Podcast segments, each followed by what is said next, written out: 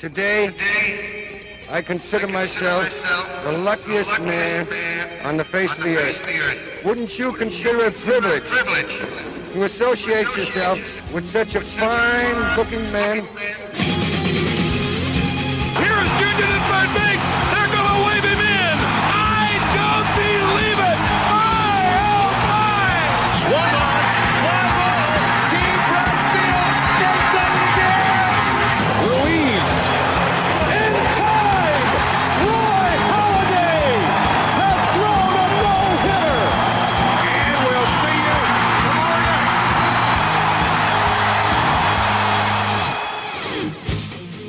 Hallo en welkom bij aflevering 6 van alweer het tweede seizoen van Just a Bit Outside, de enige echte Nederlandse MLB-podcast van Sport Amerika.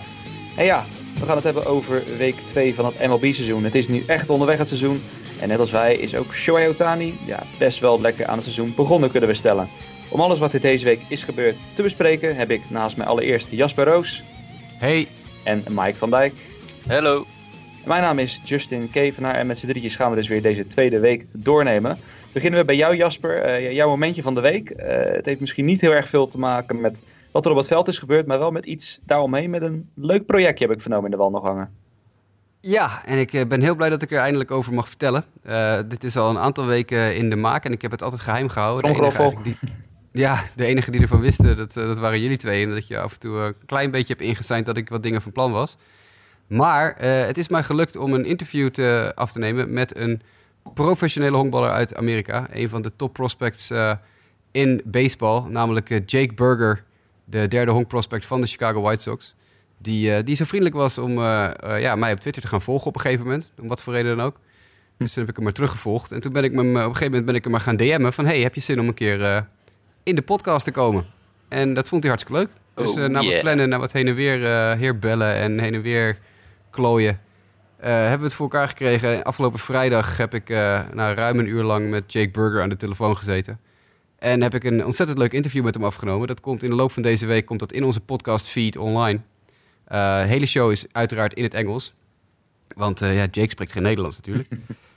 dus eh daar moeten ook onze vaste luisteraars niet al te gek van opstaan te kijken. Maar ik heb een, eh, ja, een ontzettend leuk interview met Jake Burger. Over zijn leven, over zijn, zijn, eh, ja, hoe hij begonnen is met honkballen, over zijn familie. Eh, over zijn tijd in college, over zijn tijd eh, bij Team USA, bij de profs, hoe de overgang naar de profs is, wat het leven van een minor leaguer inhoudt. Alles, echt van alles en nog wat. Gamen, hobby's, muziek. We hebben het over van alles en nog wat gehad. En dat wordt, als, het, eh, als alles goed gaat, een, een nieuwe prospect-serie. Want ik ga hopelijk met hulp van Jake of met hulp van Twitter... nog andere prospects kunnen strikken voor een, ja, een vergelijkbaar interview. Dus dan krijgen we een soort serie van Meet the Prospects of zo.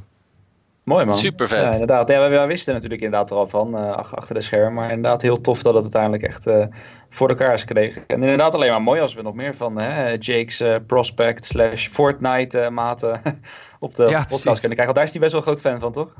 Ja, ja, hij is natuurlijk zwaar geblesseerd op dit moment. Ik heb het in de podcast een paar weken geleden verteld... dat hij zijn, eh zijn Achillespees afgescheurd heeft. En eh, ja, hij heeft dus niks te doen nu. Dus hij verveelt zich helemaal dood. Dus hij, eh, hij zit vooral heel veel te Fortnite met zijn maatjes inderdaad, ja.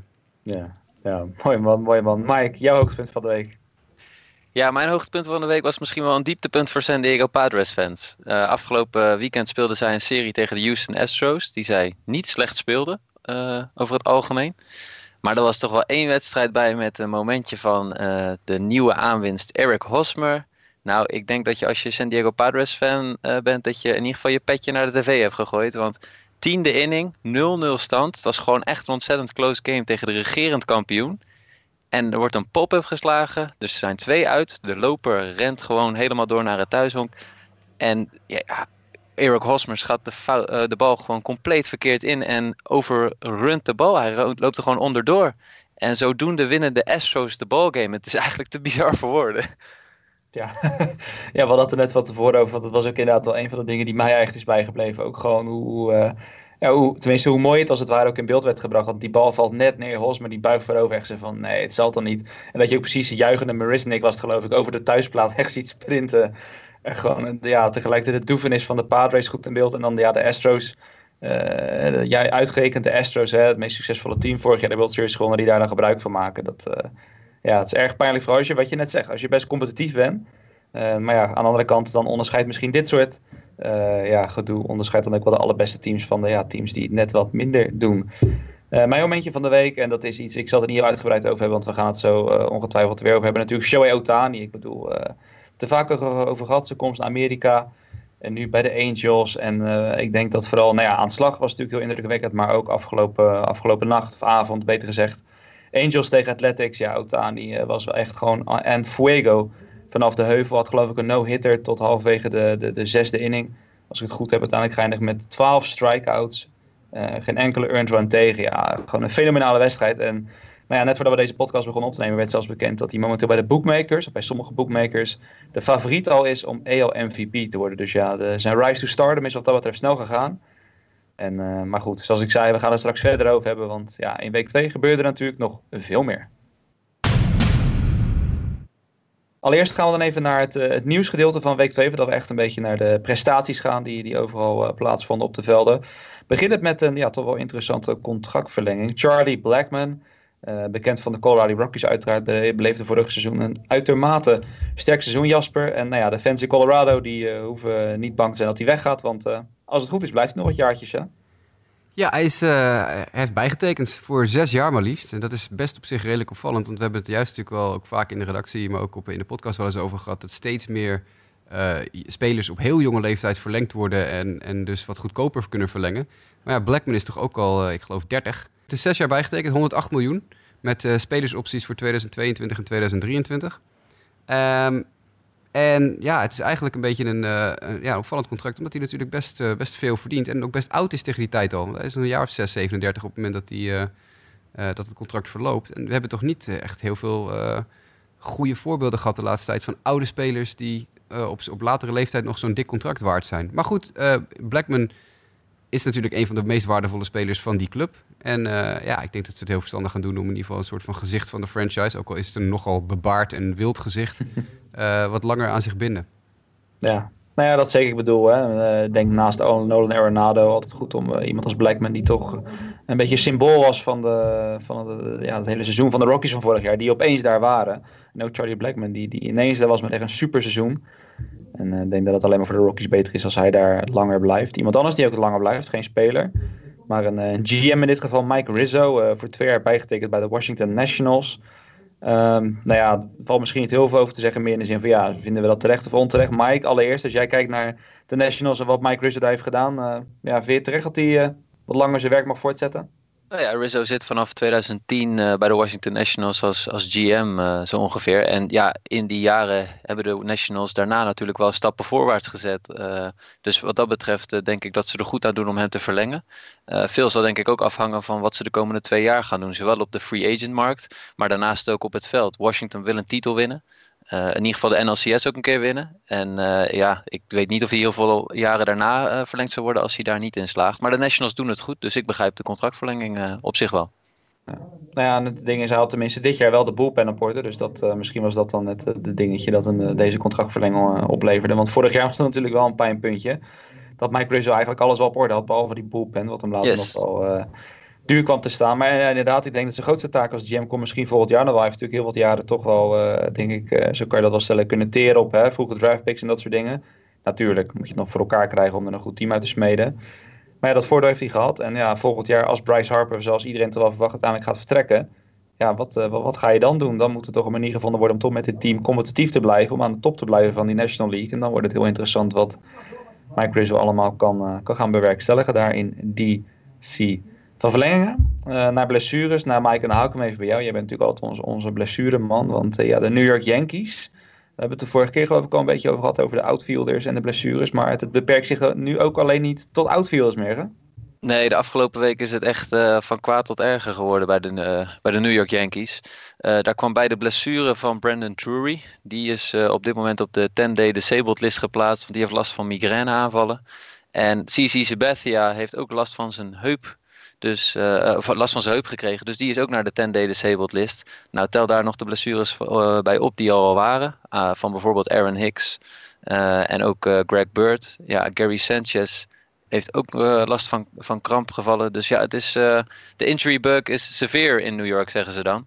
En als je de line-up gisteren ook zag tegen de Baltimore Orioles. Ja, dat waren weinig bekende namen in ieder geval in het infield, die in ieder geval normaal gesproken basis zouden staan. Dus ja, het is hopen voor de Yankees dat ze snel allemaal weer fit worden, want ze kunnen de, de offensieve kracht goed gebruiken. Hadden we het een paar weken geleden ook al niet over alle problemen bij de Yankees met al hun outfielders die geblesseerd waren? Hadden we toen ook al een hele waslijst. Toen hadden ze er ook maar drie geloof ik over het. Dat is alleen Judge, Stanton en Gardner geloof ik uit mijn hoofd nog. Want eh, al die andere outfielders die ze op de roster hadden staan, die waren geblesseerd. Ja. En dat waren er een stuk of zes of zo. Dus het, het is inderdaad uh, niet best op dit moment in New York. Nee, nou ja, dan meteen een mooi bruggetje. Want uh, kunnen we ons misschien niet even gaan afvragen wat er mis is met Giancarlo Stanton? Want het is natuurlijk van de week nog veel te doen geweest. enerzijds zelfs wat boegeroep hè, in, in Yankee Stadium rondom Stanton. Dat maakte in eerste instantie goed met een fantastische home run. En daarna was er ineens weer een, dik verval, Jasper. ja, is er wat mis met Giancarlo Stanton? Want hij heeft toch best wel ja, wat strikeouts genoteerd, kunnen we stellen. Ja, hij heeft niet echt de allerbeste week uit zijn carrière achter de rug. Hij begon natuurlijk heel stormachtig. Dat hebben we vorige week ook over gehad. Die, eh, die eerste wedstrijden met, uh, met de Yankees was hij fantastisch. Met home run naar home run en RBI naar RBI. Maar hij heeft inmiddels is hij een klein beetje uh, ingezakt. Hij heeft, nou ja, ik geloof dat hij 0 uit 10 is gegaan op een gegeven moment met iets van 8 strikeouts achter elkaar. Uh, dat is, uh, dat is niet, uh, niet heel best. Hij heeft, ik, ja, ik geloof zelfs een record gezet voor een aantal keer drie slag in één wedstrijd, keer een aantal wedstrijden in de eerste week van het seizoen. Dus de meeste strikeouts ooit in de eerste week van het seizoen in twee wedstrijden, iets in de week. dus het gaat niet heel lekker met hem, nee. Het is, maar ik, ja, is er iets mis met hem? Nee, ik denk het niet. Ik denk dat hij misschien gewoon even nu een kwestie is van, nou, hij, hij, heeft, hij is heel, heel scherp begonnen. heeft natuurlijk daarmee de lat enorm hoog gelegd en heeft nu gewoon even een dipje. En ik vind dat er weer typisch Yankees publiek dat dan nu al gaat lopen boer roepen. Dat, is, uh, dat, dat, heeft toch helemaal geen zin.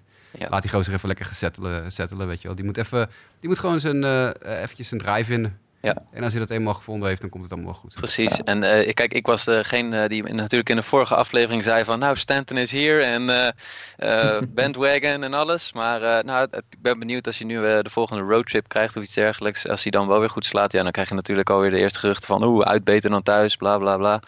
Ja.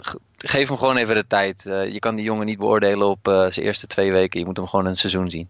Ja, ja en, en, sterker nog, inderdaad, dat, dat record waar je net over had, Jasper. Het kwam geloof ik vooral omdat het ook twee, twee extra inning wedstrijden betrof. Waardoor je nog extra slagbeurt had. Ja, en daarom de strikeouts extra hard gingen.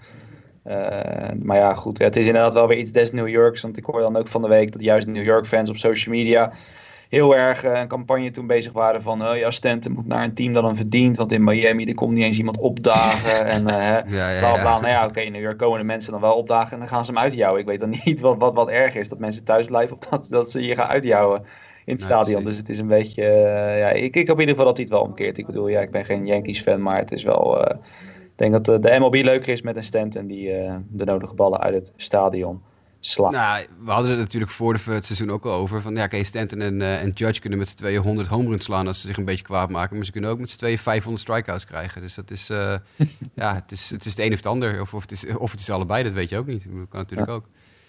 Maar ja, dat uh, is even afwachten. Ik denk dat het wel goed komt. Hey, en mochten mensen trouwens zich afvragen terwijl ze zitten te luisteren van... Hey, wie van jullie heeft zijn tv te hard aanstaan? Misschien wel even handig, uh, Justin. Jij zit uh, op een, uh, een drukke redactie in Rotterdam. nou ja, druk. Ik zit op de, de redactie van, van, van RTV Rijnmond. En ik werk hier bij de lokale omroep van, van Rotterdam. Open Rotterdam, die zitten bij elkaar. En ik heb net de enige, snij of een van de twee conference rooms hier zeg maar even geclaimd. En ik dacht, hè, lekker maandagavond, er zal er niemand meer zijn in het gebouw. Er zit vaak nog een kleine avondploeg die stilletjes aan het werk is. maar ja, toen besloten ineens mensen hier naast mij een nogal belangrijke meeting of iets dergelijks. Uh, of nee, ik weet niet of het echt belangrijk is. Er wordt veel gelachen in ieder geval. Dus dat zullen de, maandagmiddag, de maandagavondborrel is De maandagavondborrel inderdaad. Wie kent het niet? Het is echt een Rotterdams begrip. Dus uh, veel mensen zullen er raar van opkijken. maar dat is, ja, dat is hier gewoon... Uh, het is hier alle dagen of alle maandags, om, om het zo maar te zeggen. Wat misschien om mijn bruggetje te maken, wat ook één keer deze week gebeurde trouwens. we hebben namelijk de eerste echte, tenminste als ik het goed zeg, de eerste echte brawl geloof ik gehad van dit jaar. Ik zit meteen terug te denken. In week 1 bleef het relatief rustig. Maar Mike, bij jouw D-backs, daar, eh, daar vloog even de vlam in de pan? Yes, het was op de wedstrijd van zondagmiddag in St. Louis toen de bullpens clearden.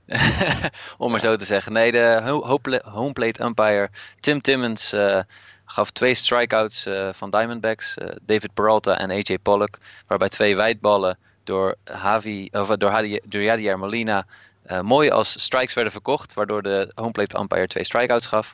En uh, ja, daar waren de Diamondbacks niet, uh, niet echt blij mee. Uh, wat ervoor zorgde dat Torrey Lovullo in ieder geval naar de, de homeplate umpire ging om verhaal te halen. En die heeft daar waarschijnlijk een paar woorden gezegd over hoe hij vond dat uh, Yadier Molina bezig was. En die voelde zich aangesproken. En dat zorgde voor de nodige tumult, want toen ging Molina de manager van de Diamondbacks te lijf. En toen moest de homeplate umpire ertussen springen eigenlijk. En toen was het hek van de dam en ging iedereen het veld op. Dus uh, dat, uh, ja, dat zorgde wel voor de nodige commotie. Uiteindelijk werd uh, Tori Lavello van het veld gestuurd. En mochten volgens mij de rest van de spelers wel blijven. Ehm, ja, toch, toch is ook Pollock, Pollock. Uh, op de lijst gezet als uh, ejected, ja. Ja, dus, uh, um, en het liep eigenlijk verder prima de wedstrijd. Na afloop waar, werd er nog wel veel over gesproken, maar uh, Lovollo had in ieder geval aangegeven dat hij zijn verontschuldiging aanbood aan, aan Molina over wat hij gezegd had. Hij zei, ik weet er niet heel veel meer van, maar Molina, geweldige catcher, dit, dat, zus, zo. Uh, en het liep eigenlijk met een sisser verder af. Maar uh, nee, de, de homeplate umpires waren wel uh, trigger-friendly. Want eigenlijk was Tory al eruit gestuurd op het moment dat hij naar de umpire toe liep. Dus ja.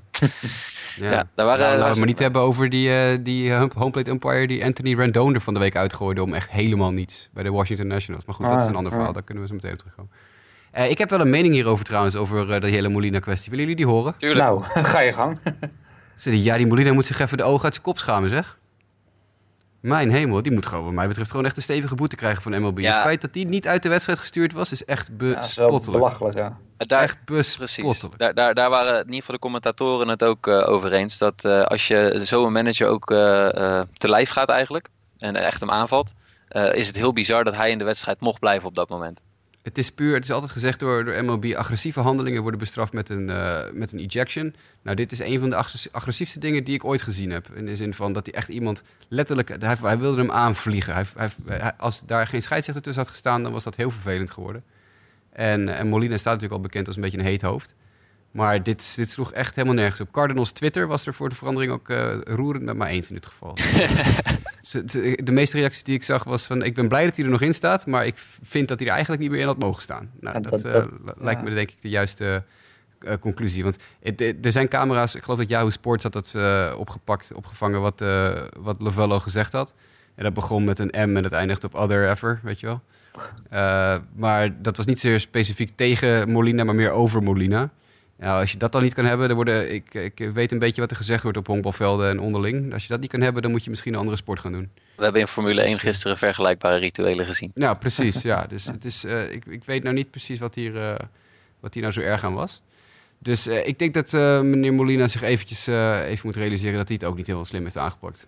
Nee, aan de andere kant moet ik zeggen dat ik de, de, de, de homeplate van Tim Timmons, de umpire, dan weer niet heel erg vond. Aangezien ik Luke Weaver in mijn fancy team had. Dus dat, uh, dat, dat, leverde dan wel weer wat extra, wat extra strikeouts op. Ik dacht, zo, die gaan hard. Maar toen, achteraf, toen had ik die juist terug te kijken. Ik heb toen begrepen ook wel dat het hard ging.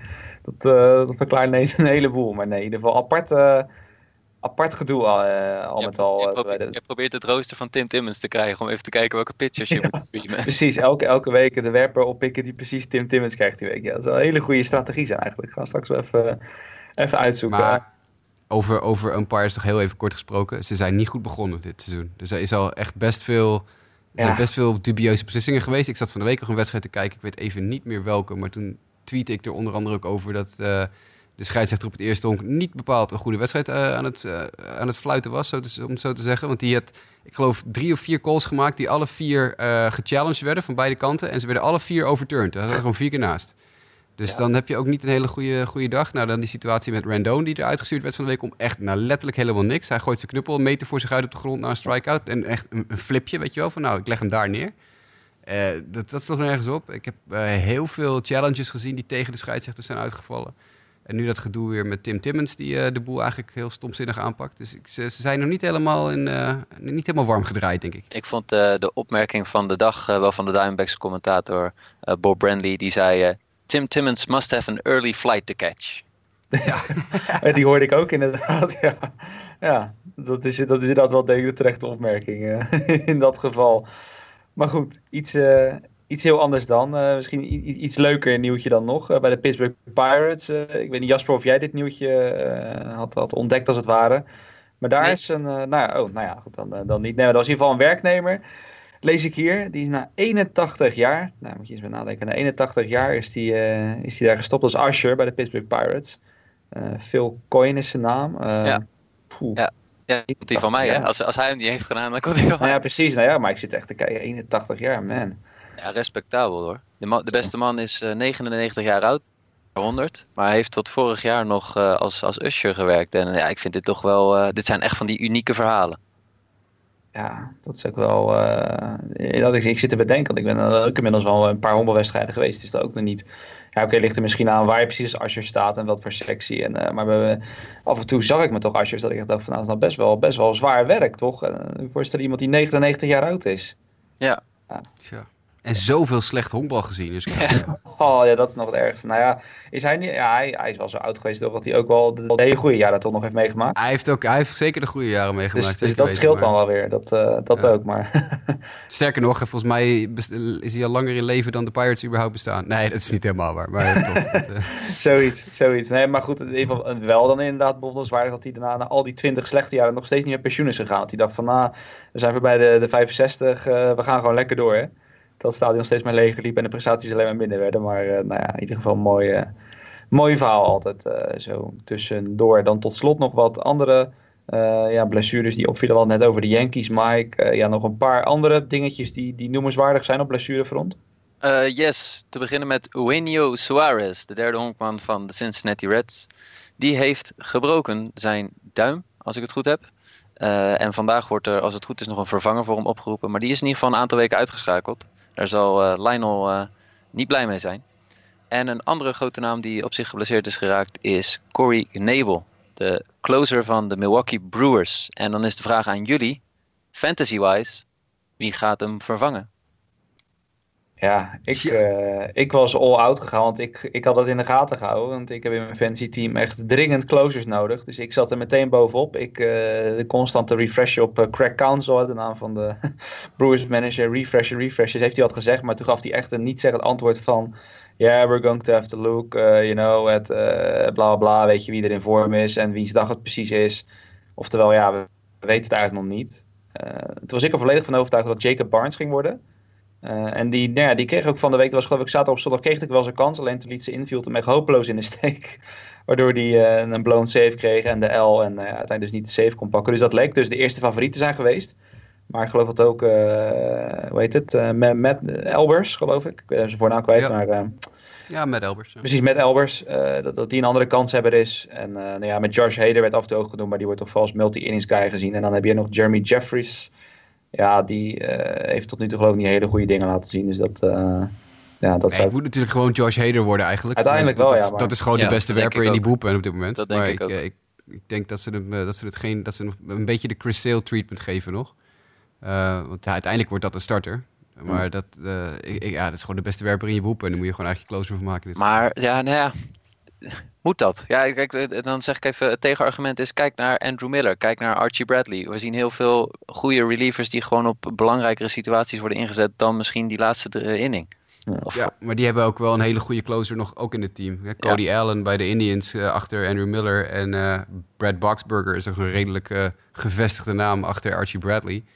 Eh, dat hebben ze bij de Brewers nou helemaal niet. Nee. Dus dat is... eh, Nee, en het ding met Hader is, dat had ik dan toevallig van de week tegen de, tegen de Cubs gezien. Was dat een van de wedstrijden die in mijn, eh, in mijn eh, al bekende relatiesysteem voorbij kwam, die wedstrijd. En toen werd geloof ik eh, Woodruff, de starting pitcher van de Brewers, die werd er al naar de tweede of derde inning uitgeslagen. En toen kwam Hader erin, omdat hij een soort van hun, hun aangewezen multi-innings guy nu is. Dus elke keer als een Ja. startende werp het moeilijk heeft, dan komt Hader erin. En ook toen deed hij het heel goed. Ik, als, als ik het goed zeg, kreeg hij toen ook gewoon geen enkele earned run tegen in die wedstrijd. Dus eh, ja, ja, gewoon prima gedaan. Dus, maar voorlopig wil Council dus blijkbaar alleen maar in die situatie gebruiken. En is het een beetje gissen dat of Elbers of Barnes wordt die eh, de, de komende paar weken echt die vaste save opportunities krijgt. Maar zoals het er nu uitziet, zal het of een mix worden of dan meer Barnes. Maar dat, eh, ja, zoals ik zeg, ik al eens in mijn fantasy league. Misschien meteen kort om, goed om daar even kort op in te haken. Hoe we het allemaal hebben, hebben gedaan zo tussendoor in het blessureblokje. Want nou, als ik meteen met mezelf begin. Ik heb zelf met 5-4 1, dus dat, dat, dat één categorie gelijk stond, gewonnen van Marks eh, Braves, hè, de grote Braves fan van de fantasy competitie eh, Braves Country. Won ik met 5-4 van en dat kwam, ja, ondanks dat ik dus weinig safe zat, eh, was mijn ERA wel goed. Ik had Luke Weaver en was Syndergaard, nou ja, Charlie Morton. Nou ja, dat drietal zorgt al voor een redelijk goede whip en een ERA over het algemeen. Daarna had ik nog gewoon een degelijke starting line-up, dus al met al was ik wel tevreden. Jasper, was je ook tevreden over je eerste week? Sorry, had je tegen mij? Ik had echt... ja. Kijk, ik zat even, ik was even mijn drink aan het inschenken, sorry. dat maakt niet uit. Jasper, was je blij met je fancy team? Eh, wat heb ik ook weer gedaan? Ik heb gewonnen, Kijk, eh, maar niet heel, niet heel dik. Even kijken, Eh, ook vij- 5-4-1, hetzelfde. net als jij, Ik zit, Eh, van, eh, van Jurian. De den af. Wat wou je zeggen, Mike? ja, ik zit alleen even te kijken. Maar, nee, oh, ja, nee, klopt. Nee, foutje. Ja, ik zag iets anders. Nee, mijn, mijn fantasy team was een mes. Ja, nee, bij mij ging het op zich redelijk. Ik, eh, blijven. Ik, eh, ik, eh, ik heb het redelijk gedaan. Ik heb het behoorlijk afgelegd tegen Julian op quality starts. Want hij heeft een beduidend betere starting rotation crew. Met natuurlijk Kershaw en Tanaka die er al vijf quality starts noteerden met z'n tweeën. En ik, bij mij werd het alleen Garrett Cole, die tot nu toe mijn ace is. Eh home runs speelden we gelijk. Eh 13-13, dat is het best een aardig aantal. Voor de rest is het dus de 5-4 geworden. En ja, nou prima, 5-4-1. Eh, ik, ik vind het best. Ik, eh, we zullen zien. Ik moet deze week tegen Nick. En dat is altijd heel spannend, want eh, Nick is lekker fanatiek. En die ja, heeft altijd wel, wel leuke teams om tegen te ballen. Dus ik sta op dit moment 1-0 voor. Ik weet niet waarom. Even kijken, waarom sta ik 1-0 voor? Oh, omdat Tim Anderson 0 uit 1 is. En ik dus één slagbeurt heb gehad. En dus automatisch in die categorie voor sta. Ondanks dat het geen succesvolle categorie is geweest. Maar goed. Ja. Ja, ja, Nick, ik wil nog wel zeggen, Nick, want eh, ik zei het net, ik ben echt dringend op zoek naar, naar saves. Ik ben een van die mensen die eh, in zijn draft niet gaat opletten was of hij wel eh, genoeg closers had. Toen wilde ik heel graag Kenyon Middleton van de, van de Angels op. Ik dacht, nou, Ik ook. zullen, zullen niet heel veel mensen achteraan zitten. Ik had hem vorige week al, toen heb ik dus Jacob Barnes boven hem geschoven. dat ik dacht dat, dat daar meer potentie in zat op, op korte termijn. Ja, toen wilde ik Middleton, toen was ik te laat, want Nick die had aardig wat meer fancy dollars erop geboden. Ja, Nick die ging, eh, behoorlijk, die ging er helemaal op. Ik had 13 dollar geboden. Ja, ik zat er Eh, iets boven. Jimmy 15. Jij 16. Keijen eh, Schaaks eh, 26. En Nick heeft hem uiteindelijk gewonnen met 52 dollar. Dus Kijk. nou, nou hopen dat hij meteen beurt en dat het helemaal geen geschikte closer blijkt te zijn. Weg met je 52 fantasy dollars, Nick. ja, precies. Ja. Eh, ja, Mike, wil jij nog wat zeggen over jouw week 1? Ja, je gaat het nu dus in de tweede week tegen mij opnemen, maar hoe, eh, ja, je eerste week, wil je er wat over zeggen? If you love a good underdog story, you're gonna vote for me. nee, ik heb de panic button ingeklikt. Ik heb Joe Panic opgepakt eh, in mijn team. En eh, eh, wat ik wel wil zeggen is uh, Nick Senzel. Waarschijnlijk wordt hij opgeroepen door de Cincinnati Reds. Dus die heb ik aan mijn team toegevoegd. En wie mij heel goed bevielen, dat waren mijn enige twee goede pitchers in de eerste week. Michael Fulmer van Detroit had een goede eerste week. En Clevenger van de Cleveland Indians. Maar voor de rest, uh, deze week tegen jou. Ik heb een 8-2 nederlaag geleden in week 1. Het was gewoon zeer slecht. Ja, ik zit ik te hoop kijken. overigens, uh, ik hoop dat niet uh, Nick Senzel opgeroepen wordt door de Cincinnati Reds. Want het zou zomaar kunnen dat hij op mijn shortlijstje staat on, van potentiële prospect podcast, jongens. Dus dat, uh, zodra hij opgeroepen wordt door de majors, kan ik daar naar fluiten. Dus, hey. Dat is dan wel jammer. Ja. Nee, maar ik zit nou trouwens naar je team te kijken. Ik zie ook inderdaad die Jacob Faria staan. Die had geloof ik echt een hele lastige wedstrijd van de week. Uh, ja, nou, Bogaert ging helemaal los op hem ja, in de innings. Ja, Castillo heeft ook nog heel moeilijk gehad tot nu toe, geloof ik. Hè. Dat, uh, ik zie ERA's boven de, boven de 7, boven de 10 in het wedstrijden. Ja, maar goed, het, het, tijd kan altijd keren. Hè. En ik weet niet hoeveel, hoeveel, hoeveel closers je hebt, maar dat zie je van categorie waar je makkelijk van kan winnen. Jij hebt, jij hebt Rivero en Ziegler, dus daar heb je misschien een, uh, een klein voordeel komende week. We gaan het in ieder geval zien. Over het blessureblokje, uh, ja, we hadden hier nog één naam staan. Misschien kan ik die anders wel meteen even van je meepikken, Mike. Want de Mets, de New York Mets, hebben uiteraard ook weer een, een toch best wel belangrijke blessure. Anthony Swarzak, we hebben hem vorige week nog geprezen, geloof ik, dat hij ook wel mede verantwoordelijk was voor die toch verrassend sterke Mets bullpen. Tot nu toe. Uh, hij staat nog steeds wel goed, maar ja, Anthony Swarzak is toch iemand die daar, die daar wel van met een left oblique injury.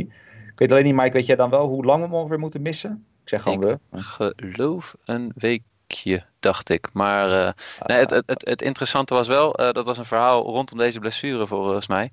Uh, jullie hebben natuurlijk een nieuwe coach daar in, in New York. Hm. En die was voorheen pitching coach.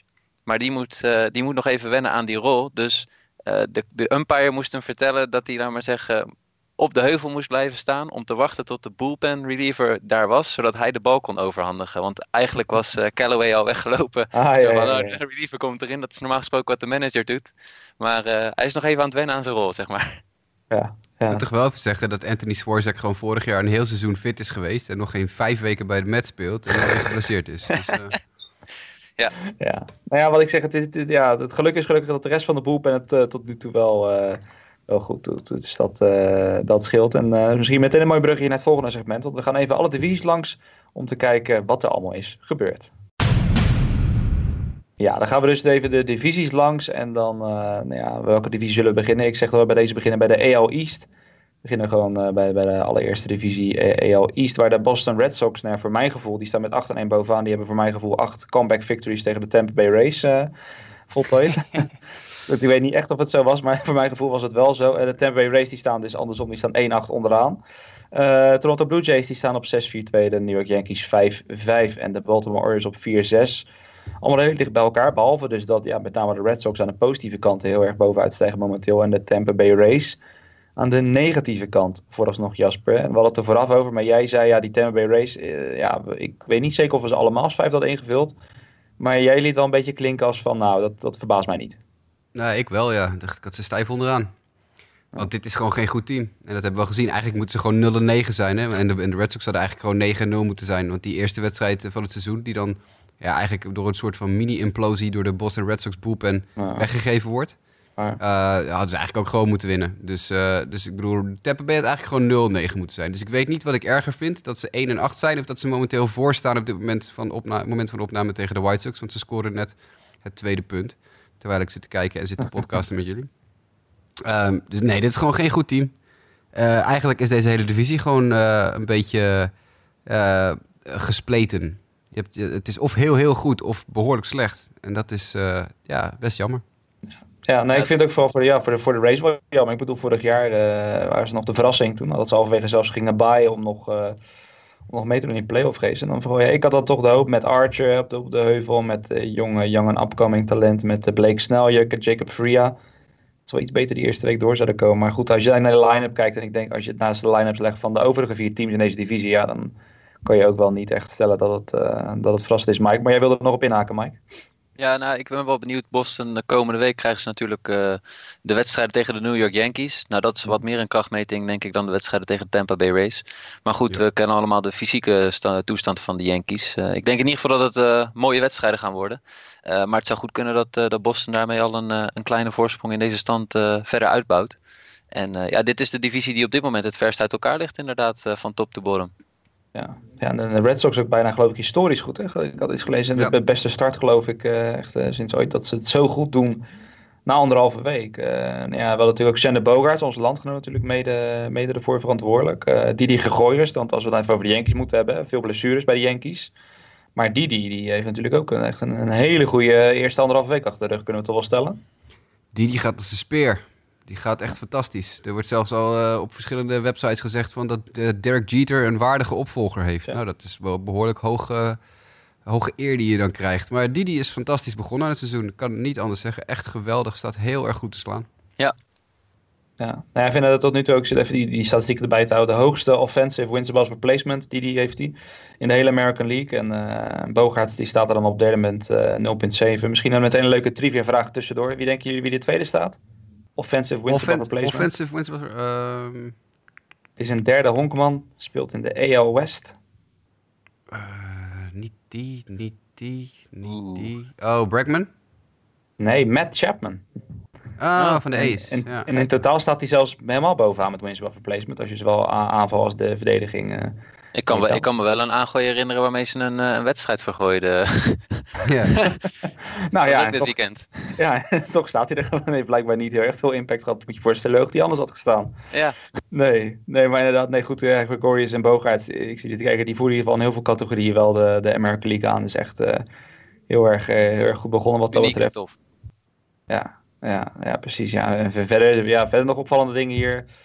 Uh, ja, Blue Jays die tweede staan. Ik moet zeggen dat hun eerste anderhalf week is me een beetje ontgaan. Als ja, ze hebben, ze hebben natuurlijk niet tegen heel erg goede teams gespeeld ook. Ja, daarom. Bedoel, die hebben een makkelijke serie gehad tegen de White Sox. Ze hebben... Even kijken, hebben ze meer ja, gehad. Jo Ze Jo hebben- Justin Smoke en, en Jonas Donaldson staan volgens mij wel goed te slaan. Maar ja, ze spelen op dit moment volgens mij ook een paar wedstrijden in Texas. Kan ook altijd helpen. En, en John, Ja. Eh, John Gervis Solarte heeft ook wel eh, in ieder geval twee mooie home runs geslagen, kan ik me Ja. herinneren.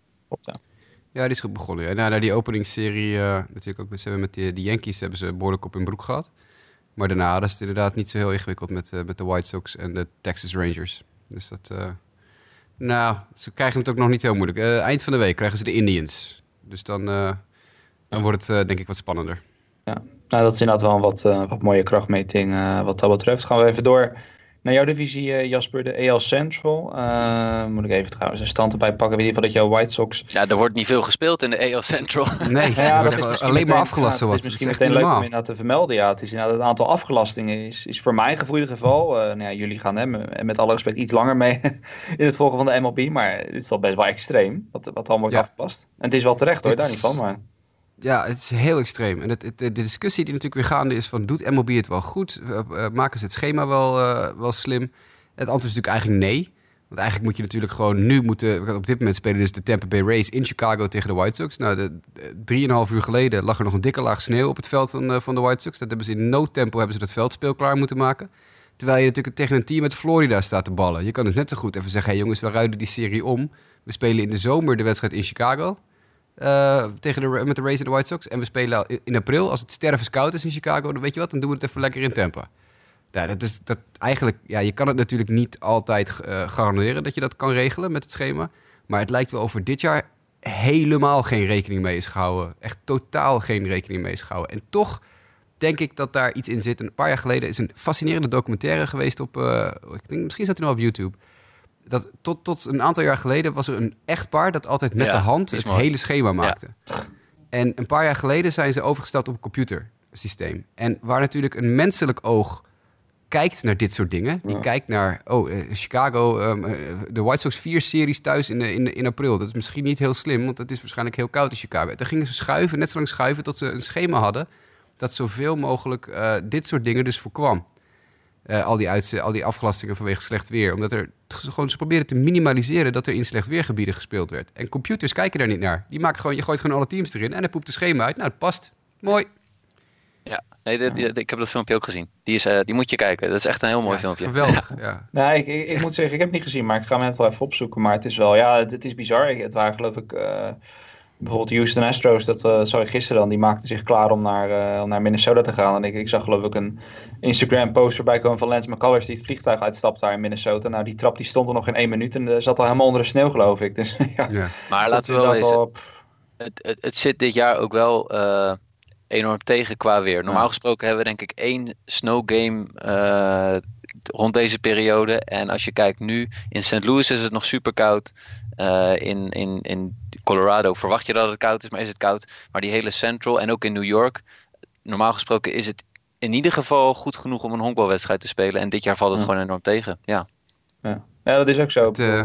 Misschien gaat dat een soort uh, langere tendentie in gang zetten, waar ze echt gewoon misschien een deel van het seizoen moeten gaan verplaatsen. In de zin van dat, het klimaat gewoon zich verplaatst. Uh, qua, ja. Qua, qua, hoe, ja, wanneer het warm en koud is en wanneer de sneeuw valt en wanneer niet. Het is wel ja, het is wel het extreme, maar goed, ja, ik ben verder geen, uh, niet gespecialiseerd in, uh, in, in dat soort zaken. Maar... Volgens mij moeten we dit vragen aan Punxsutawney Phil, toch? De Groundhog yeah, van Groundhog, Groundhog Day. Day. Oh, ja, ja, ja. ja.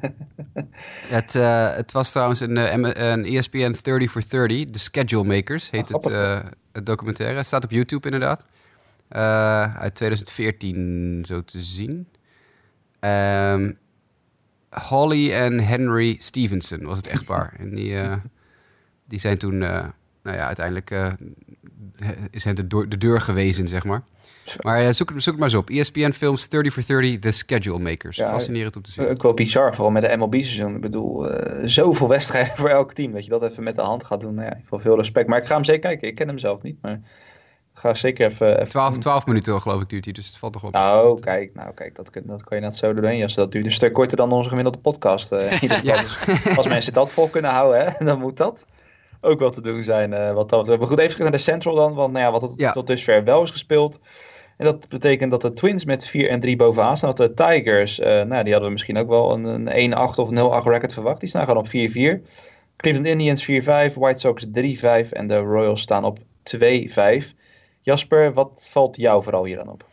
Nou, hier valt dan op dat uh, de Indians uh, slecht gestart zijn. 4 en 5 is niet om over naar huis te schrijven, denk ik. Word je niet heel gelukkig van dat de White Sox nu zo'n beetje staan waar ze ook wel de rest van het seizoen zullen staan. Dat de Tigers uh, mazzel hebben gehad dat ze een heel slecht White Sox team de laatste drie dagen troffen. Dat in één keer geen bal meer sloeg. Nadat ze de eerste anderhalve week van het seizoen de White Sox het team was met de hoogste exit velocity van alle teams in de Major League. Uh, sloeg ze ineens geen deuk meer in een pakje boter. Dus uh, daar hebben de Tigers drie wedstrijden gewonnen. Maar de Tigers gaan voor het eind van de week gaan ze weer onderaan staan. heb ik een sterk vermoeden. Eh, ze krijgen namelijk eh, eerst de Indians en dan de Yankees. Dus het zou me niet verbazen als ze een 0 uit 7 gaan de komende week. Eh, dus dat lost dat probleem weer op. Ehm, dus ja, nou, het valt me verder op. De Twins bovenaan die vind, vind ik ook niet sterk spelen. Ik vind het gewoon weer een hele zwakke divisie. Ik vind dat alle vijf deze teams slecht spelen tot nu toe. Ja, ik Ja, weet nee, niet. ja, dit volgens mij was Cleveland vorig jaar ook eh, laat op stoom gekomen en pas echt laat weggelopen. Dus eh, Klopt, dat ja. is niet verrassend. Ah, ik- dat ze... Er is ook nog geen paniek hoor, geen paniek. Maar de- tot nu toe gaat het niet heel erg lekker nog. ik, ik vind vooral Kansas City, ja, ik wil niet zeggen tegenvallen, maar eh, ja, het valt niet mee. ik, Nee, ik had echt nee. wel iets beter verwacht dan wat ik tot nu toe van ze heb gezien. Ja, maar het is tien dagen, dus misschien trekt het Ja, er ietsje bij. Maar ik, eh, ik, het- ik vind het niet goed tot nu toe, nee. Zwakke, zwakke divisie. Nee, nou, het is inderdaad de Twins die we toch best wel hebben geprezen in de, voor- voordat het seizoen begon. Dat we toch echt wel eh, hoopten of verwachten dat zij makkelijk die tweede plek gingen pakken. Hè. Misschien de Indians kunnen, kunnen verrassen. Oké, ze staan nu eerste, maar ja, toegegeven de manier waarop eh, is nou niet echt mooi geloof. Lance Lynn die had een hele moeizame eerste start, eh, kan ik me Ja. geloof ik herinneren. Ja, de Eh, pitching sowieso is slecht begonnen hoor. Ja. Nou ja, daarom dus dat, eh dat inderdaad. Ik geloof, ja, bij Detroit aan de andere kant, ik geloof Michael Fulmer, dat begon dan wel weer goed. Ja. En, eh, nou ja, en good old Mi- Miguel Cabrera, die, die staat er gewoon met 9 RBA's eh, tweede in het RBI-klassement. Dus dat, eh, En hoe heet die knakker? Mike Fires, die zijn eerste wedstrijd van het seizoen afgelopen zondag gooide. En met 87 mijl per uur fastballs het nog steeds presteerde om een shutout te gooien. Dus ja, dat gaat lekker daar. ja, nee, het is inderdaad, laten laat het daarbij houden. Misschien als het weer beter wordt, dat dan ook het, het spel beter wordt in, eh, in, de, hopen, in de AL Central. Dan gaan we door naar waar het wel over het algemeen iets warmer is. De AL West. Eh, ja, de Houston Astros hebben het de vorige keer over gehad. Die, die blijven gaan doorgaan. Ze staan 8 en 2 bovenaan. Ondanks dat de Padres ze redelijk tegenstand boden. Maar ja, de, Astros pitching was gewoon veel te goed voor de, voor de Padres offense. Eh, aan de andere kant, hun rivaal Texas Rangers staan laatste met 4 en 7. Gelijk met Oakland op 4 en 7. Nou ja, Seattle, eh, daar zijn ook wat afgelastingen plaatsgevonden. Want die staan ineens 4 en niet 4 en 7, maar 4 en 3. Eh, en dan staan de Angels op 7 en 3, dus vlak achter de Astros, die dus met 8 en 2 bovenaan staan, zoals ik net zei. Ja, Mike, we hadden het er vorige keer over, moeten misschien niet schriftelijk afdoen met de Astros, maar tot dusver, de Angels, die, eh, die blijven aardig bij. Ja, die zijn lekker bezig. Eh, dan moet ik wel zeggen, ze hebben wel een paar keer Oakland gehad. Dat kan helpen. Eh, maar Oakland wint ook hier en daar wel zijn wedstrijden. Dat moet gezegd worden. Maar wat mij gewoon opvalt in ieder geval bij de, Los Angeles Angels... is eh, Justin Upton staat goed te slaan en Otani. Ja, we kunnen niet over om Otani heen lijkt me. Ja, Het staat het is echt gewoon MLB-waardig gelijk te spelen als je het mij vraagt. Die heeft ons allemaal gefopt tijdens springtraining. Dat wil ik net zeggen. Het had nog de discussie van, hè, eh, kan, dat, kan dat duiden op problemen? Maar ja, welke problemen? Ja, en de andere speler die ik heel erg vind opvallen in deze eh, divisie is Garrett Cole. Ja, staat fantastisch te gooien. Dat was... eh, Zoveel swinging strikes, joh. Hij krijgt zoveel swinging strikes tijdens een wedstrijd. Ik bedoel, niet zoveel als Otani. Want die had er gisteren geloof ik 28 of zo. Ja. Het meeste in de Major League. Maar Cole, die krijgt dus op zijn fastball krijgt hij heel veel swinging strikes. En dat is bij hem echt een supergoed teken. Want dat is eigenlijk in het verleden nooit echt de pitch geweest waar hij het van moest hebben. Dat was wel een, een handige pitch bij hem, hoog in de 90 mijl per uur. Maar hij kan hem nu zo goed eh, op de, op de juiste plek gooien. Dat, eh, hij, krijgt echt, echt heel veel swinging strikes. Het is echt een heel goede ontwikkeling voor de Astros. Ja, nee, maar, verder Shohei Otani. Ik, ik zag toevallig gisteren nog wat voorbij komen. In de, eh, toen toevallig, toen die no-hitter nog aan de gang was. Dat eh, nou ja, een van onze Amerikaanse collega's, om het zo maar te zeggen, Mike Francesca. veel mensen zullen waarschijnlijk wel kennen. Hè, bekend van de New York. Hij heeft altijd zo'n New York show. eh, Mike en de Mad Dog. Ja, precies, precies. En hij staat nou ja, bekend omdat hij misschien niet altijd de meest zinnige dingen zegt, maar altijd gewoon veel schreeuwt. En af en toe wat mensen die hem opbellen even eh, helemaal uitscheldt omdat ze hem aan prankcallen zijn, dat soort dingen. Maar goed, doet er allemaal niet toe. Maar dat, daar was eigenlijk dan ook een discussie aan het voorbij komen. Toevallig inderdaad op die show die jij net noemde, Jasper, dat ze het over Otani hadden in springtraining. En ja, oké, wij maakten ons, laat zeggen, zorgen, maar zij maakten hem echt helemaal af. Dat het echt gewoon één grote promotiestunt was van de Angels om hem nu al gewoon eh, zijn derde start in de majors te laten maken. Terwijl in springtraining alle hoeken van het veld had, eh, had, had gezien. Het was echt gewoon MLB onwaardig dat hij meteen zou mogen starten. Het ging helemaal nergens over. Het was puur voor de promotie. Bla bla bla. nou ja, en dan krijg je dit na twee weken. Kijk, nogmaals, wij maakten ons ook enigszins zorgen. Maar dan vond ik wel echt van wauw, die werd al afgemaakt voordat hij ook maar iets op het Major League veld had laten zien. En wat dat betreft, nou ja, die criticastis die heeft hij wel, ja, niet eens, ja, ik weet niet eens of de mond gesnoerd of dat echt de lading dekt. Maar het, is natuurlijk wel bizar. Ik zou ook echt zelfs al de Babe Ruth vergelijkingen eh, voorbij komen. Dan gaat dat dan misschien wat te ver, hè? want we hebben het immers nog maar over anderhalve week. Maar ja, we moeten er niet aan ontgaan dat dit niet, niet heel erg eh, bijzonder is. En trouwens bij de Angels, ik geloof ook Andrelton Simmons, hè, die, die deed ook gewoon Zeker. prima, prima start. Dus wat, dat betreft, het merendeel van de Nederlanders, die kan er wel bovenop. Ja. Een, een prima start van het seizoen. Kijk, ik bedoel, Simmons verdedigend altijd excellent natuurlijk. Maar ook aanvallend heeft hij gewoon prima zijn mannetje gestaan. Dus uh, veelbelovend. En ook leuk dat de Angels meedoen. We hebben het over, lang over gehad. Vaak een wat kleurloos team. Maar ik vind als ze op deze manier uh, door kunnen spelen, misschien de Astros ja, nog wel een enige tegenstand kunnen bieden. Al blijven denk ik iets te veel van het goede. Maar uh, ja, het is wat het is. En dan verder ja, de Mariners. Misschien nog niet heel erg over gehad. Maar ja, beetje 4-3.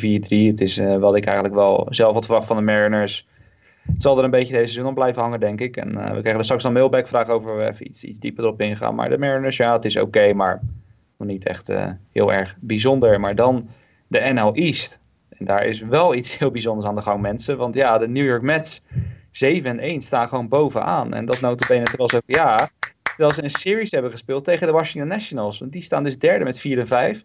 De Braves die staan er nog tussen met 6-3. Dan staan de Phillies op 3-5. Denk ook toch wel wat teleurstellend. En ja, misschien wat minder verrassend de Miami Marlins op 3 en 6. Maar ja, jongens, de Mets. 7 en 1. We kunnen misschien met inhaken. Dennis Jansen, die stelde een vraag erover. Uh, bekend Mets-fan. Um, die vroeg ons wie is de meest aangename verrassing en grootste teleurstelling tot nu toe. En laten we het hebben over het verrassingsaspect. Want zijn de Mets, vinden jullie dat echt een verrassing van het moment? Ja, voor mij wel. Maar dat is vooral omdat ik zo negatief over ze was uh, voordat, voordat het jaar begon. Dus... Ja, ik vind het uh, een verrassend leuk en goed team tot nu toe. 7 1 ook, gewoon echt, uh, echt dik. Vijf game winning streak nu. Uh, uitwedstrijden nog niet verloren. Dus ja, vind ik absoluut. Ja, ja wat ik, ik ook zei. Ja. Ik, ik, vooral tegen Nationals, hè? Ja. ja. Nee, ja, ze spelen, ze spelen heel goed. maar ik vind eigenlijk iedere divisieleider in de National League op dit moment verrassend. Ja, ja, ja maar daar komen we zo op. Ga door, ga door. Ja, nou ja, met, het is ook mooi. Ik bedoel, dat was geloof ik in de wedstrijd van vannacht ook. Toen speelden ze primetime tegen Nationals. Dat, hoe verzeerd ook Adrian Gonzalez even een, Grand Slam sloeg. Ik bedoel, die, die hebben we ook al, uh, om het maar even plat te zeggen, die hadden we ook bijna dood en begraven. Dat het, echt niet meer, dat het echt niet meer kon. Of niet meer leek te kunnen als het ware, vanwege zijn rugblessure. Maar die, ja, die, die sloeg er even een bal uit uh, met uh, de, de, de honken vol. En ja, verder met Harvey, die, die had dan ook een start. Terwijl die, die start niet eens, ja, hè, laten zeggen, niet echt super goed was. In de zin van, hè, daar niet veel swinging strikes of zo. Dat je echt dacht van, wow, uh, deze gast is echt on fire. Maar ja, toch kwam die redelijk uh, clean uiteindelijk die, die wedstrijd door. En ook die bullpen, uh, waar, waar we het net al eerder over hadden. met, met Familia, met Ramos, met Robert Gezelman. Hè, laat het niet vergeten, die heeft gewoon een hele goede rol in, in de bullpen gevonden. Wat hij tot dusver eigenlijk gewoon naar behoren invult. Gewoon prima.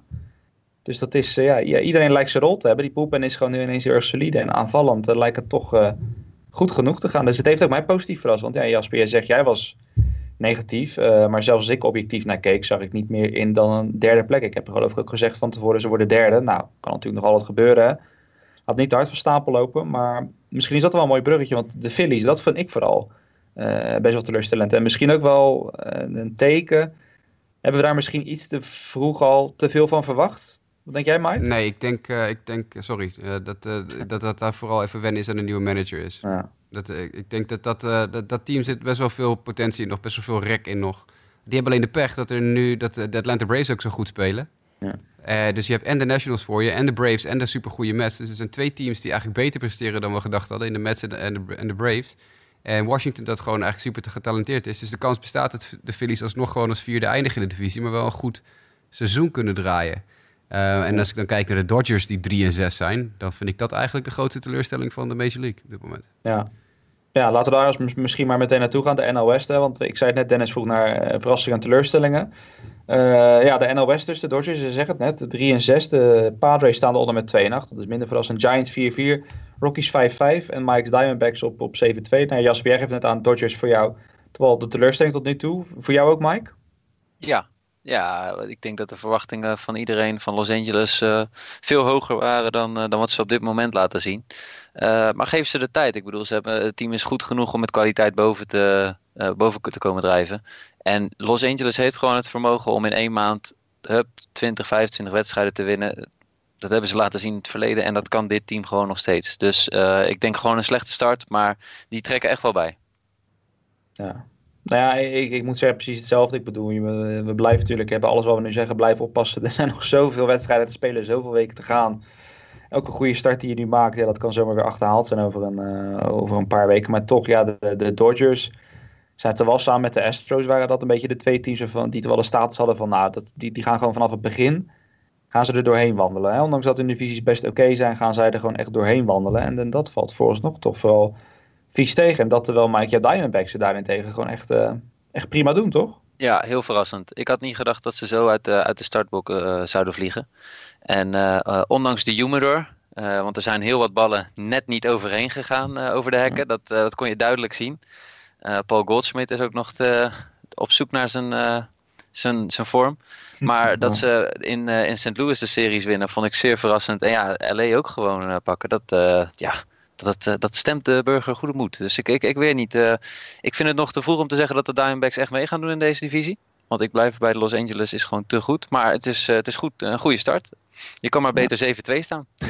nou ja, precies. Vooral als je dan kijkt dat de Rockies en de Giants, dat is toch een beetje uh, wisselvallig tot nu toe. Goede wedstrijden, wat minder goede wedstrijden. De Padres, nou ja goed, hebben we het helemaal aan het begin al over gehad. dat is denk ik het enige wat we erover moeten zeggen. Dat, dat zijn dan toch gewoon weer de Padres helaas. Ondanks dat het dat je elke keer maar weer misschien hoopt dat het iets beter wordt. Maar vooralsnog, uh, ja, daar stemmen de burger weer uh, minder moed. Uh, Jasper, als jij nog naar deze divisie kijkt, jij nog verder iets wat je echt op is gevallen?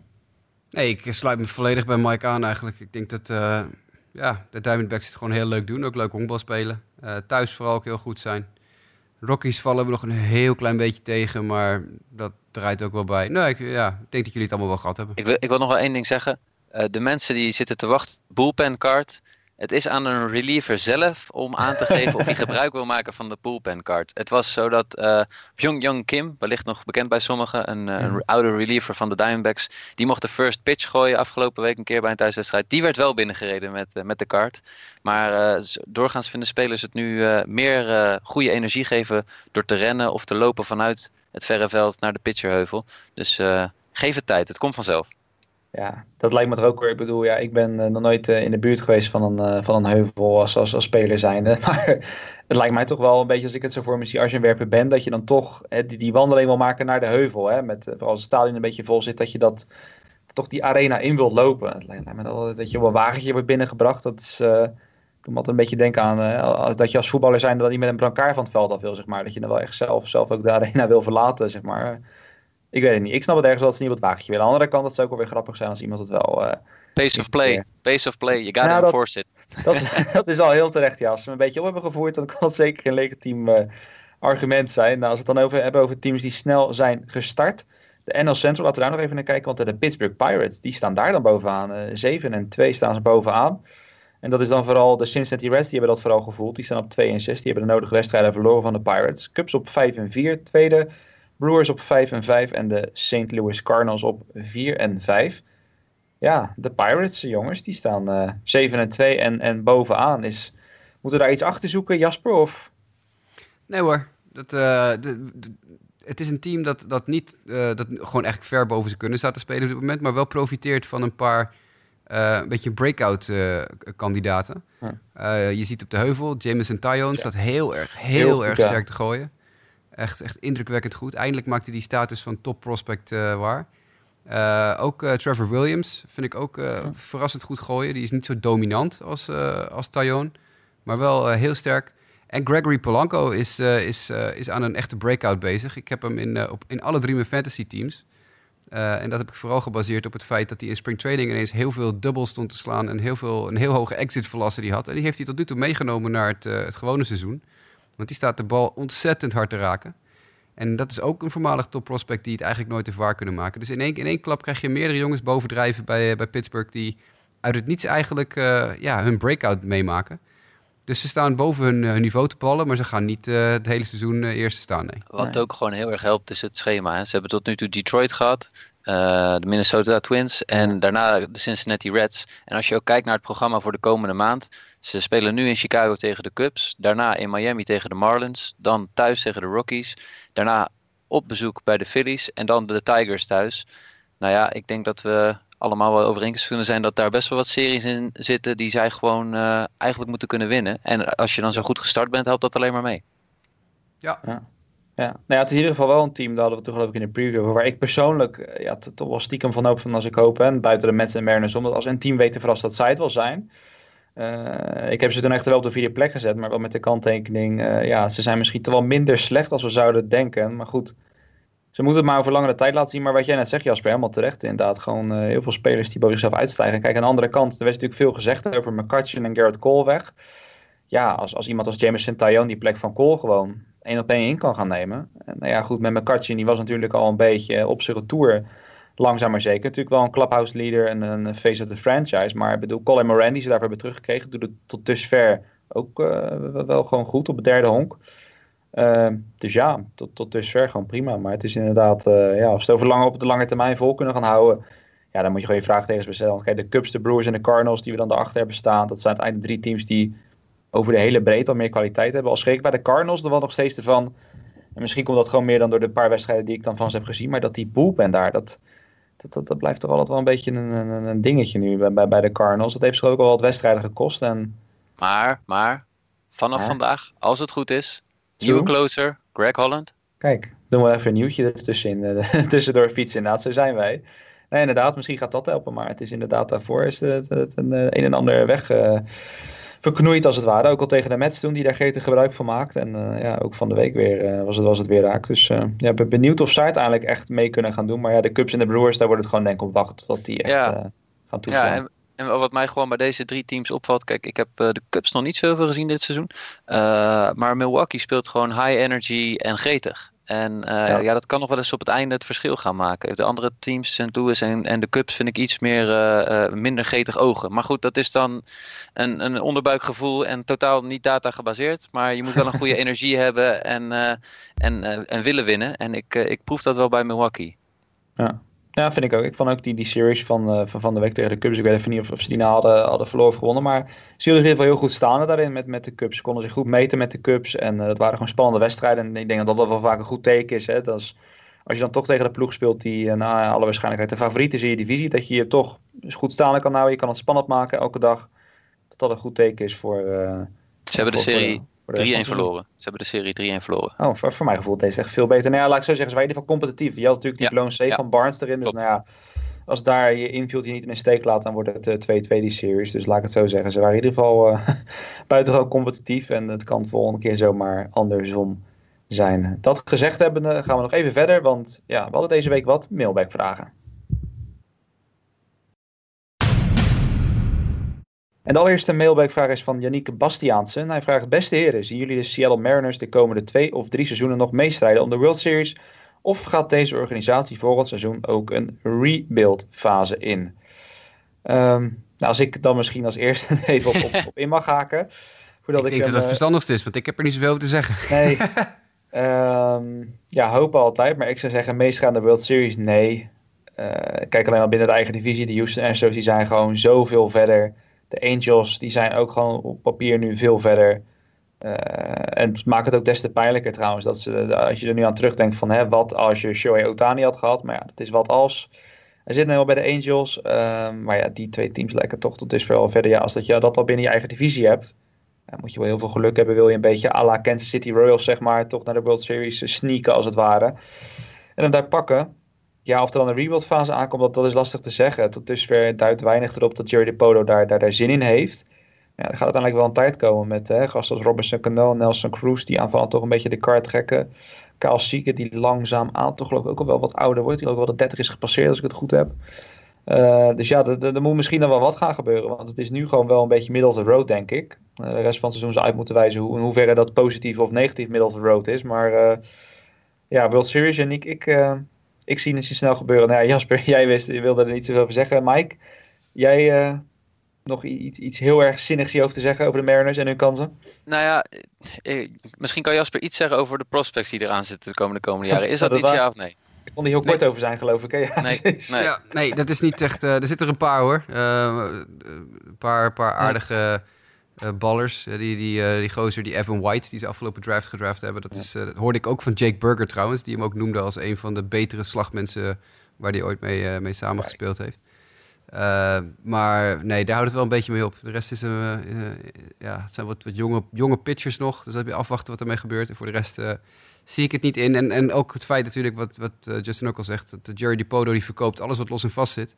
Dus de kans bestaat dat, is, dat volgend jaar 10 van die top 10 prospects er niet meer zijn. Dus, ja. ja. en dat is wat ik zeg. Het enige waar je dan heel misschien ja, op moet hopen is een soort Kansas City Royals scenario. Die, nou ja, mijn inziens toen een beetje naar de World Series zijn gesneakt als het ware. Uh, we hadden toen ook al bijna geen farm system meer geloof ik. Datgene wat ze hadden is dan ook weggeruild voor, uh, voor nog wat extra versterking om die extra push te maken. Ja, daar zouden ze het van moeten hebben. En misschien als alles dan juist klikt, ja, who knows. Maar op papier lijkt de American League uh, sowieso binnen de eigen divisie al veel te sterk om echt competitief te kunnen zijn in dat opzicht. Tweede vraag, een hele leuke vraag, een hele andere vraag ook van Tim de Ruiter. En dat gaat eigenlijk, ik zal even voorlezen over de hele saga met Brian Dozier en Chan Cisco. Ik zal het even voorlezen voor de mensen die het helemaal gemist hebben. Hij zegt, hey guys, wat vonden jullie van de kritiek van met name Brian Dozier en de Twins op Chan Cisco van de Orioles nadat hij een band neerlegde bij een 7-0 voorsprong om de shift te verslaan?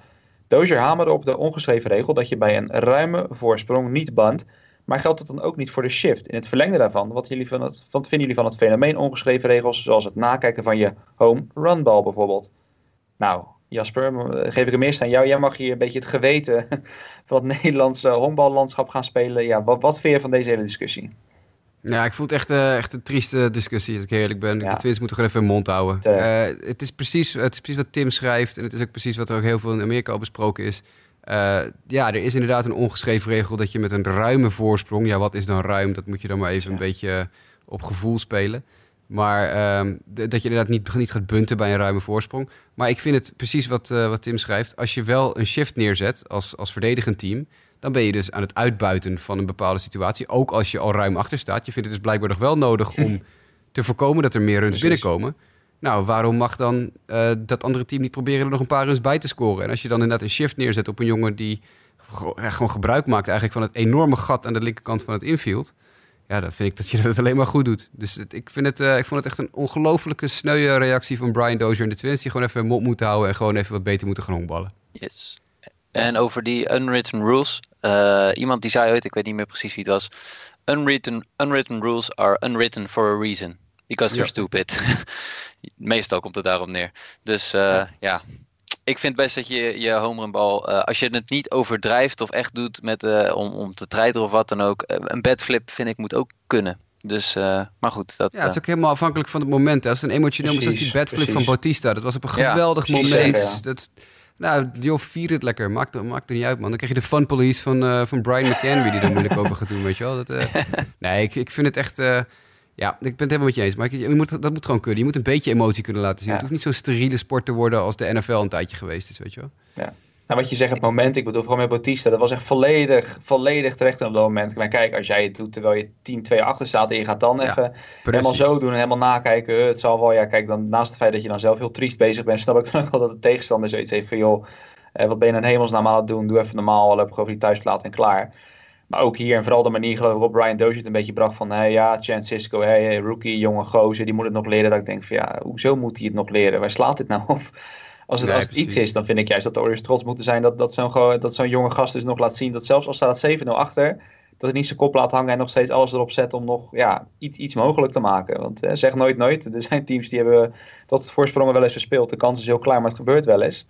Nou, er werd bij de Orioles ook toch heel duidelijk gezegd van... luister, die jongen heeft het gewoon heel goed gedaan. If anything, laat hij gewoon zien dat hij heel erg scherp bezig is met honkballen. Want hij heeft gebruik gemaakt van wat hem gegeven wordt. En dat is gewoon ook prima. Die jongen laat gewoon zien dat hij goed kan honkballen. En, en ik bedoel, die jongen is ook aan het vechten voor zijn plek, hè, min of meer. Want hij is een rookie. Ik bedoel, het is wel een hele goede rookie, maar hij moet toch wel, wel zichzelf bewijzen. Precies, en dan, dus dan, moet hij dus maar zeggen van... ja, oké, ik moet mezelf bewijzen, Precies. maar ah, ja, we staan 7-0 voor. Nou ja, hier uh, neem je strike-out of je out en uh, we gaan verder. Ja, ik, uh, ik, vond het, ik vond het onzin. Dus... Maar wel een leuke vraag, Tim. Ja, precies. Ik heb, ik, heb, ik, heb, ik heb nog een vraag. Ik heb nog een vraag. Um, ja. Jasper, kan je ons wat ja. meer vertellen over de minor league baseball? En specifiek het, het woord Coppa. ja, nou heel snel, want we zijn al uh, over onze tijd heen. Um, de, als mensen het leuk vinden, moeten ze even kijken. Ik ben, ik ben gek op petjes, uh, petten en logo's en shirts. Ik heb heel veel t-shirts van honkbalclubs en ik uh, heb ook heel veel petten van verschillende honkbalclubs. En ik koop ze vooral omdat ik ze mooi vind vaak. Uh, en er is nu een uh, initiatief bezig in Minor League Baseball. Dat begint deze week. Als ik het goed heb, uh, begint daar de eerste lading mee. Dat is de Copa de la Diversión. Oftewel de, ja, de, de Fun Cup noemen ze het eigenlijk. het is een, een, initiatief van Minor League Baseball om meer contact te leggen met de Latino gemeenschap in de verschillende plaatsen waar minor league clubs in, in Amerika zijn.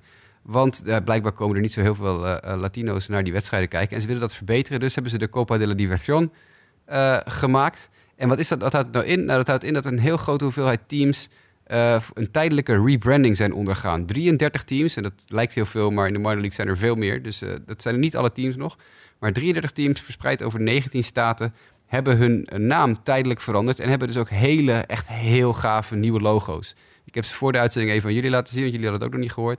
Nou, er zaten er echt een paar tussen die, die ja, ik wil gewoon die pet hebben. Het, het, het, uh, het, ziet er zo ontzettend gaaf uit. Het is zo kleurrijk, zo vrolijk.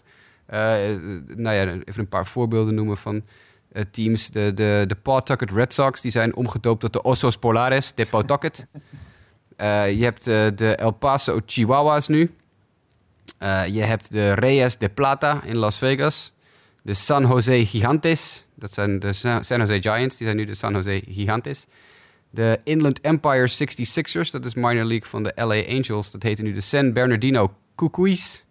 Dat zijn dan weer uh, ja, mythologische uh, uh, creatures of zo. Boogeyman-achtige creatures. Nou, dat logo is super gaaf op een petje.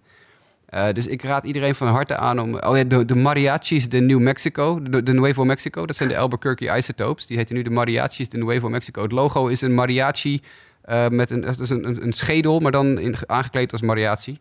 Uh, het ziet er heel erg onheilspellend uit. En uh, het hoogtepunt is waarschijnlijk de San Antonio Flying Chanclas. Dat zijn normaal gesproken de San Antonio Missions. En het logo is een vliegende sandaal. Want het uh, Flying Chanclas... ja, blijkbaar zijn chanclas, dat zijn dan...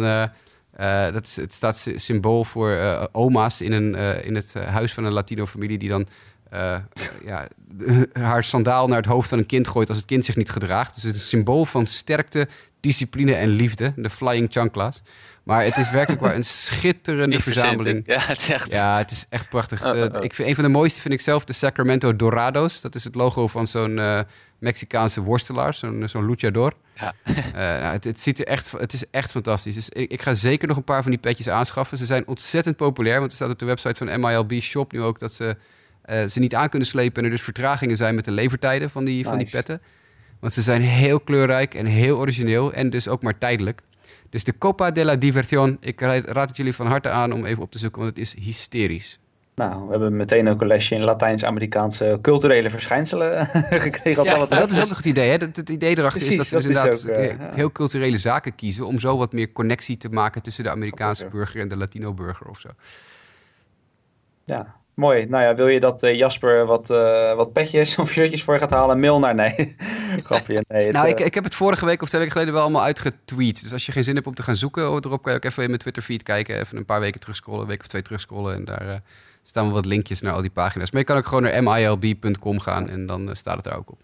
Precies. Nou goed, helemaal mooi. Nou, dat lijkt me een mooie noot inderdaad om de show mee af te sluiten. Waar we weer alles uh, hebben besproken. Mocht er nou toch nog iets zijn waarvan je zegt van nou dat wil ik volgende keer beantwoord krijgen. Of daar wil ik iets meer over weten hoe jullie daar naar kijken.